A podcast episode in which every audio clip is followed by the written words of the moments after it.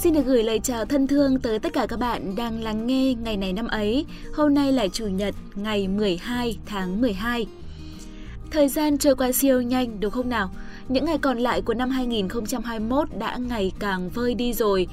Thực ra mình đã từng nói rằng là tháng cuối năm này thì nên sống chậm lại. À, nhưng mà thực sự là mình lại đang vội vã vô cùng ngày nào cũng cảm thấy là có quá nhiều việc cần phải làm và chỉ mong sao một ngày có hơn 24 tiếng. Thực ra vì cuối năm lại có nhiều kế hoạch ờ, đang được thực hiện và mình chỉ mong rằng là kế hoạch đó đạt được thành quả khi mà vẫn trong năm 2021. Đúng là một khát khao thành công không nhỏ đúng không nào? Nhưng mà thôi, dù gì ước thì cũng chỉ là ước mà thôi. Một ngày vẫn chỉ có 24 tiếng và hiển nhiên cũng chỉ còn 18 ngày nữa thôi là sẽ hết năm 2021. Riêng bản thân mình thì ờ, chắc chắn là mục tiêu của năm 2021 đã không hoàn thành được rồi có một chút hơi tiếc nuối, nhưng mà vẫn vui bởi vì là trong năm nay vẫn xây dựng được một kế hoạch, đó cũng có thể gọi là một thành quả rồi, được không nào? À, những ai mà đang giống mình thì à, cũng hãy cứ suy nghĩ lạc quan lên các bạn nhé. Vì dù cho mình có bi quan đi chăng nữa thì cũng chẳng giải quyết được vấn đề gì cả. Còn những ai mà đã hoàn thành được mục tiêu của năm rồi thì xin được chúc mừng các bạn. Các bạn đã có một năm rất tuyệt vời. Dù mục tiêu nhỏ hay là lớn thì à, khi ta quyết tâm làm và ta làm được thì ờ, ta cũng nên tự hào với chính mình. Đó sẽ là những bước đệm để ta có thể đạt được những điều lớn lao hơn. Bây giờ thì hãy tạm gác lại câu chuyện tản mạn cuối năm để cùng với chúng mình nói lời chúc mừng sinh nhật với tất cả các bạn có sinh nhật trong ngày hôm nay các bạn nhé.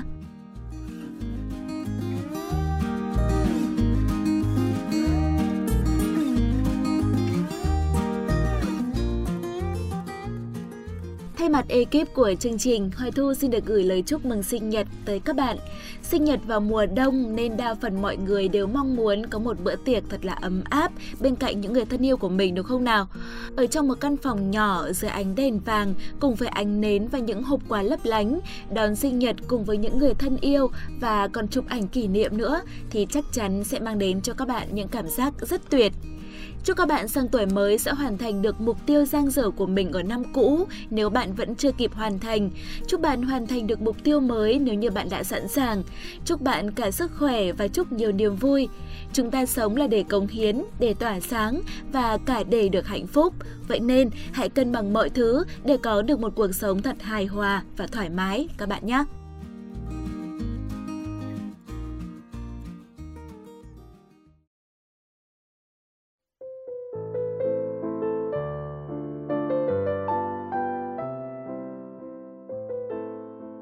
Vâng thưa các bạn, các bạn đang đến với phần chia sẻ danh ngôn và những câu nói nổi tiếng của ngày này năm ấy.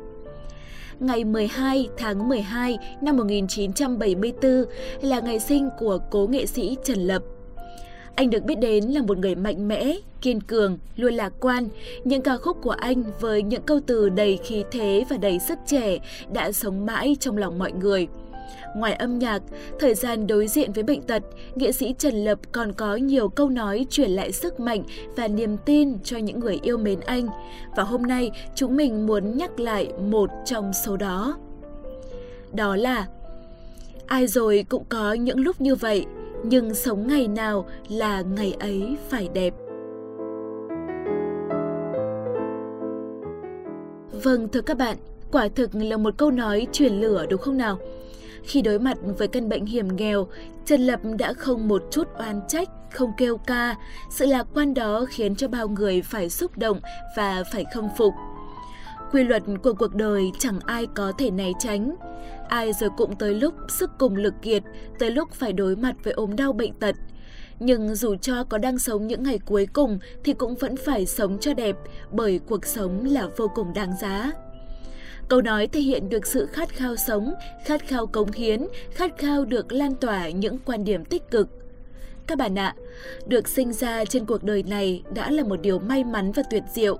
Đừng để ý rằng ngày mai sẽ ra sao, đừng lo lắng sợ hãi, hãy cứ sống hết mình cho hiện tại, sống đẹp ngay khi có thể. Bởi nếu sống mà cứ giam cầm mình trong những nỗi buồn, nỗi lo, nỗi sợ, nỗi oán trách, thì cuộc đời sẽ tự nhiên tăm tối và ta sẽ đánh mất những cơ hội để được sống, được hạnh phúc đúng nghĩa. Một cuộc sống đẹp luôn khiến cho mọi người phải nhớ tới, dù cho cuộc sống đó ngắn ngủi. Giá trị của một con người nằm ở suy nghĩ, ở lý tưởng chứ không phải ở vẻ bên ngoài.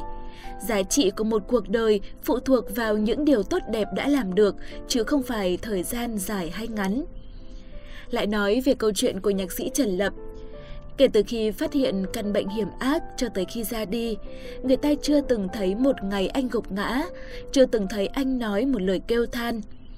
Anh vẫn luôn lạc quan và vẫn luôn truyền tinh thần đó cho những người khác để họ có thêm hy vọng sống, khát khao sống dù phải đối mặt với hoàn cảnh khắc nghiệt thế nào.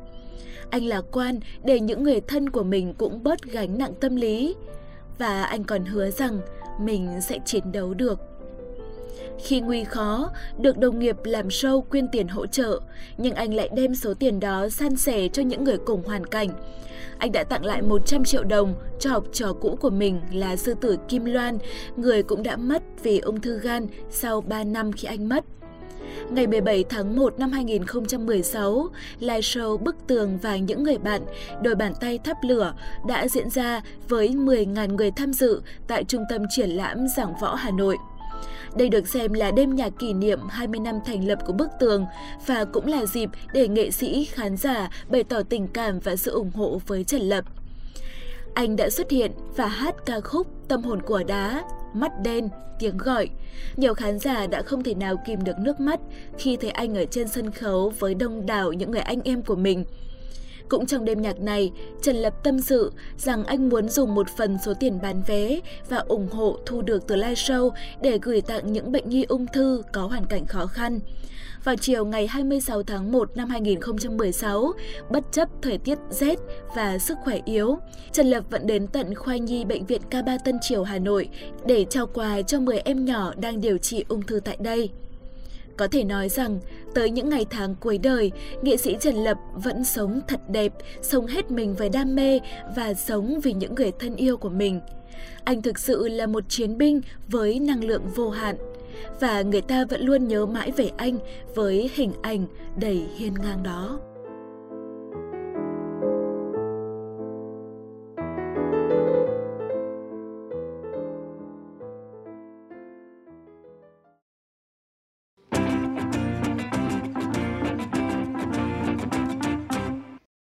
Bạn thân mến, mở đầu chương trình chúng ta đã cùng trải qua những giây phút thật sâu lắng rồi và từ phút này trở đi sẽ là phần nội dung với một tính chất hoàn toàn khác. Hãy tạm gác lại sự xúc động để cùng với chúng mình khám phá thông tin rất thú vị ở cả hiện tại và quá khứ. Và ngay sau đây sẽ là một thông tin về điện ảnh mà chắc hẳn nhiều người sẽ quan tâm.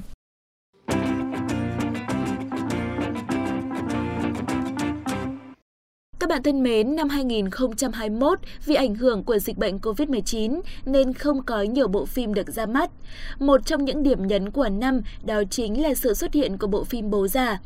Ngay ở thời điểm ra dạp, có thể nói bộ phim đã tạo nên được một cơn sốt, liên tiếp những kỷ lục doanh thu đã được lập nên.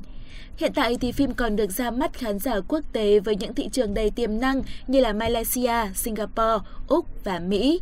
Với những thành tích ấn tượng đó, mới đây, Bố già đã trở thành bộ phim giành nhiều giải nhất tại Liên hoan phim Việt Nam 2021 diễn ra tại Huế với 4 giải, trong đó có Bông sen bạc, kịch bản hay nhất, nam chính xuất sắc nhất và nữ phụ xuất sắc nhất. Những thành công mà bố già đạt được cũng là ước mơ của nhiều đoàn làm phim Việt hiện nay. Và có một thông tin mới hơn nữa đó là, theo thông tin từ Cục Điện ảnh, bộ phim Bố già sẽ tham gia vòng sơ tuyển tại Oscar lần thứ 94 với tên tiếng Anh là Death I'm Sorry. Tác phẩm của Trấn Thành sẽ cạnh tranh cùng với 93 bộ phim khác được gửi dự thi ở hạng mục phim quốc tế hay nhất. Vâng và xin chúc mừng ekip của bộ phim Bố Già, chúc cho bộ phim sẽ có thể làm nên chuyện ở Oscar năm nay, dù rằng ai cũng biết rõ để có thể cạnh tranh ở một giải thưởng quốc tế thì sẽ gặp rất nhiều khó khăn trước những đối thủ mạnh. Nhưng có ai đánh thuế ước mơ bao giờ đúng không ạ? Chúng ta vẫn có quyền hy vọng phim Việt sẽ có thể được ghi danh tại một giải thưởng quốc tế.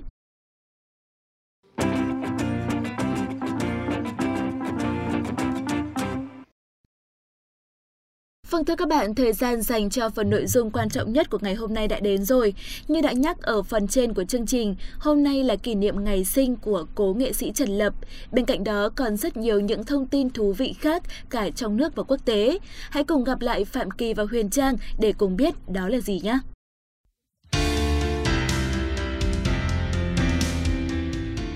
Xin chào các bạn thính giả, Phạm Kỳ và Huyền Trang rất vui khi tiếp tục được đồng hành cùng với các bạn trong số phát sóng ngày hôm nay. Xin chào các bạn. Phạm Kỳ này, hôm nay là chủ nhật, các bạn đang theo dõi chương trình chắc cũng có nhiều dự định. Vì vậy chúng ta sẽ không làm mất thêm nhiều thời gian của các bạn nữa nhé. Ngay bây giờ, chúng ta sẽ cùng chia sẻ với các bạn thông tin chính của ngày hôm nay. Nhất trí với Huyền Trang.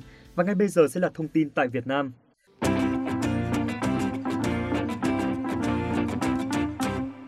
Các bạn thính giả thân mến, cố nhạc sĩ Xuân Hồng sinh ngày 12 tháng 12 năm 1928. Nhạc sĩ Xuân Hồng có tên thật là Nguyễn Hồng Xuân, quê tại Châu Thành, Tây Ninh. Ông sinh ra trong một gia đình nông dân yêu thích nhạc tài tử, do đó ông học nhạc từ rất sớm. Xuân Hồng tham gia cách mạng từ những năm đầu của kháng chiến chống Pháp với nhiệm vụ giao liên. Ngoài làm nhiệm vụ, ông bắt đầu tham gia hoạt động văn nghệ ở chiến trường. Năm 1963, ông được giao nhiệm vụ thành lập đoàn văn công của Quân Giải phóng miền Nam Việt Nam. Từ đây, những nhạc phẩm nổi tiếng của ông ra đời như Xuân Chiến Khu năm 1963, Chiếc khăn tay năm 1964, Hành quân đêm viết với Trí Thanh năm 1965 và Tiếng chày trên sóc bom bo năm 1966. Sau năm 1975, đất nước thống nhất, ông giữ chức trưởng phòng nghệ thuật sân khấu Sở Văn hóa, Phó Chủ tịch Hội Văn nghệ thành phố Hồ Chí Minh. Ông viết nhạc phẩm Mùa xuân trên thành phố Hồ Chí Minh vào năm 1978. Xuân Hồng là một nhạc sĩ có nhiều sáng tác hay về mùa xuân. Những sáng tác của ông đa phần đều mang âm hưởng dân ca Nam Bộ, dễ nghe và dễ đi vào lòng người. Ông mất ngày 14 tháng 5 năm 1996. Ngày 30 tháng 4 năm 2004, ông được Chủ tịch nước truy tặng huân chương độc lập. Tháng 12 năm 2014, ông được Chủ tịch nước truy tặng danh hiệu Anh hùng lực lượng vũ trang nhân dân.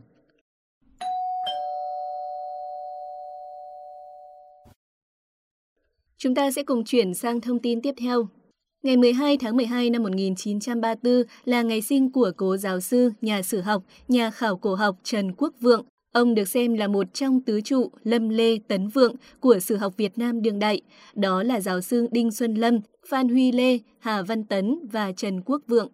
Giáo sư Trần Quốc Vượng quê ở Kinh Môn, Hải Dương. Năm 1956, ông tốt nghiệp thủ khoa cử nhân sử địa trường Đại học Văn khoa Hà Nội được giữ lại làm cán bộ giảng dạy tại trường Đại học Tổng hợp Hà Nội. Sau năm 1954, khi Pháp rút khỏi Việt Nam thì uh, ngành khảo cổ Việt Nam hầu như chỉ còn là con số 0, không có một nhà khảo cổ nào. Ông đã lên lớp đầu tiên về khảo cổ học Việt Nam niên khóa 1959-1960 cùng với sự giúp đỡ tư liệu của giáo sư Hà Văn Tấn. Ông được phong hàm giáo sư năm 1980. Từ năm 1989, ông đảm nhiệm chức vụ Phó Tổng Thư ký Hội Văn nghệ Dân gian Việt Nam, chủ nhiệm Câu lạc bộ Văn hóa ẩm thực Việt Nam, Phó chủ nhiệm Câu lạc bộ Nghề truyền thống Việt Nam, Tổng Thư ký Hội Văn nghệ Dân gian Hà Nội từ năm 1976. Giáo sư Vượng là chủ tịch đầu tiên của Hội Sử học Hà Nội.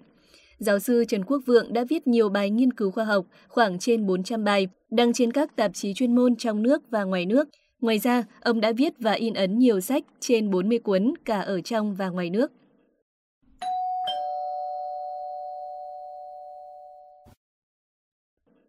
Các bạn thân mến, ngày 12 tháng 12 năm 1974 là ngày sinh của cố nghệ sĩ Trần Lập.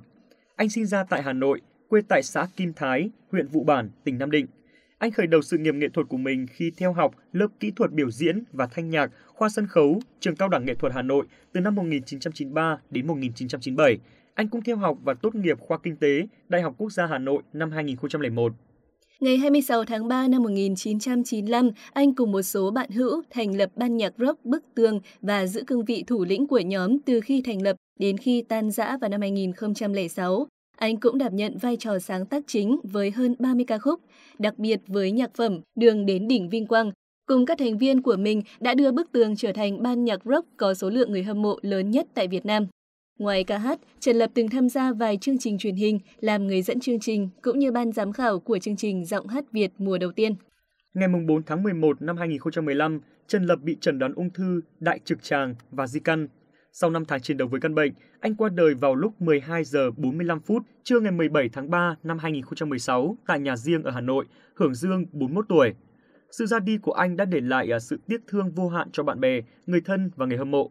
anh ra đi, nhưng hình ảnh một Trần Lập mạnh mẽ, kiên cường, luôn lạc quan cùng với những ca khúc của anh sẽ sống mãi trong lòng mọi người.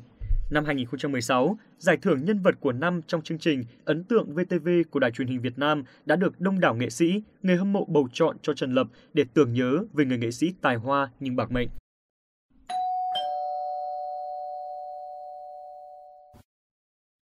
Chúng ta cùng chuyển sang thông tin tiếp theo trong lĩnh vực hội họa. Ngày 12 tháng 12 năm 1988 là ngày mất của họa sĩ Dương Bích Liên, người đặc biệt thành công với những tác phẩm về chân dung thiếu nữ. Dương Bích Liên là một trong nhóm tứ kiệt của làng hội họa Việt Nam, bao gồm Nghiêm, Liên, Sáng, Phái. Trong nhóm tứ kiệt, Nghiêm, Liên, Sáng, Phái, Dương Bích Liên ít được nhiều người biết đến bởi vì ông đã tự nguyện chọn tiếng im lặng của hội họa làm bản thân. Ông sống cô đơn, thu mình lặng lẽ, trốn chạy chính mình và trốn chạy những khát vọng. Dương Bích Liên là một họa sĩ cách mạng đầu tiên trong làng hội họa Việt Nam, là một họa sĩ tài ba, tâm huyết. Dương Bích Liên rất say mê vẽ, ngay cả trong những ngày chiến tranh, phá hoại của giặc Mỹ diễn ra ác liệt nhất, ông cũng không rời giá vẽ. Sự nghiệp hội họa của Dương Bích Liên là một tài sản quý của kho tàng mỹ thuật Việt Nam. Năm 2000, họa sĩ Dương Bích Liên được nhà nước phong tặng giải thưởng Hồ Chí Minh về văn học nghệ thuật đợt 2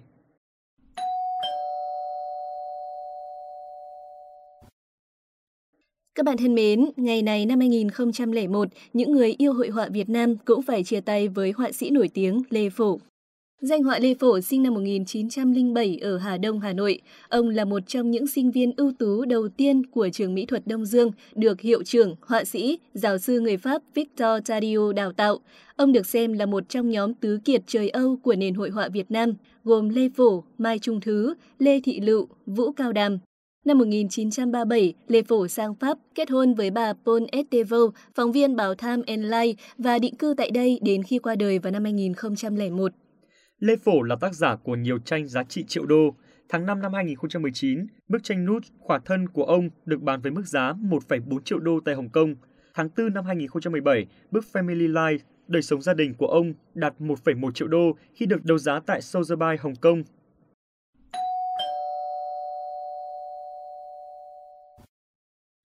Và ngay sau đây sẽ là thông tin trong nước cuối cùng.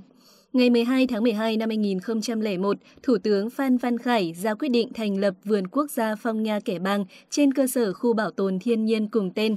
Vườn Quốc gia Phong Nha Kẻ Bàng nằm tại huyện Bố Trạch và Minh Hóa, tỉnh Quảng Bình, cách thành phố Đồng Hới khoảng 50 km về phía Tây Bắc, cách thủ đô Hà Nội khoảng 500 km về phía Nam. Vườn quốc gia này được thiết lập để bảo vệ một trong hai vùng caster lớn nhất thế giới, với khoảng 300 hang động và bảo tồn hệ sinh thái Bắc Trường Sơn ở khu vực Bắc Trung Bộ Việt Nam. Đặc trưng của vườn quốc gia này là các kiến tạo đá vôi, 300 hang động, các sông ngầm và hệ động thực vật quý hiếm nằm trong sách đỏ Việt Nam và sách đỏ thế giới. Các hang động ở đây có tổng chiều dài khoảng hơn 80 km, nhưng các nhà thám hiểm hang động Anh và Việt Nam mới chỉ thám hiểm 20 km, trong đó 17 km ở khu vực Phong Nhang và 3 km ở khu vực Kẻ Bàng. Tháng 4 năm 2009, một đoàn thám hiểm thuộc Hiệp hội Hang động Hoàng gia Anh đã phát hiện và công bố hang Sơn Đòn là hang động có kích thước lớn nhất thế giới, dài trên 5 km, cao 200 m và rộng 150 m.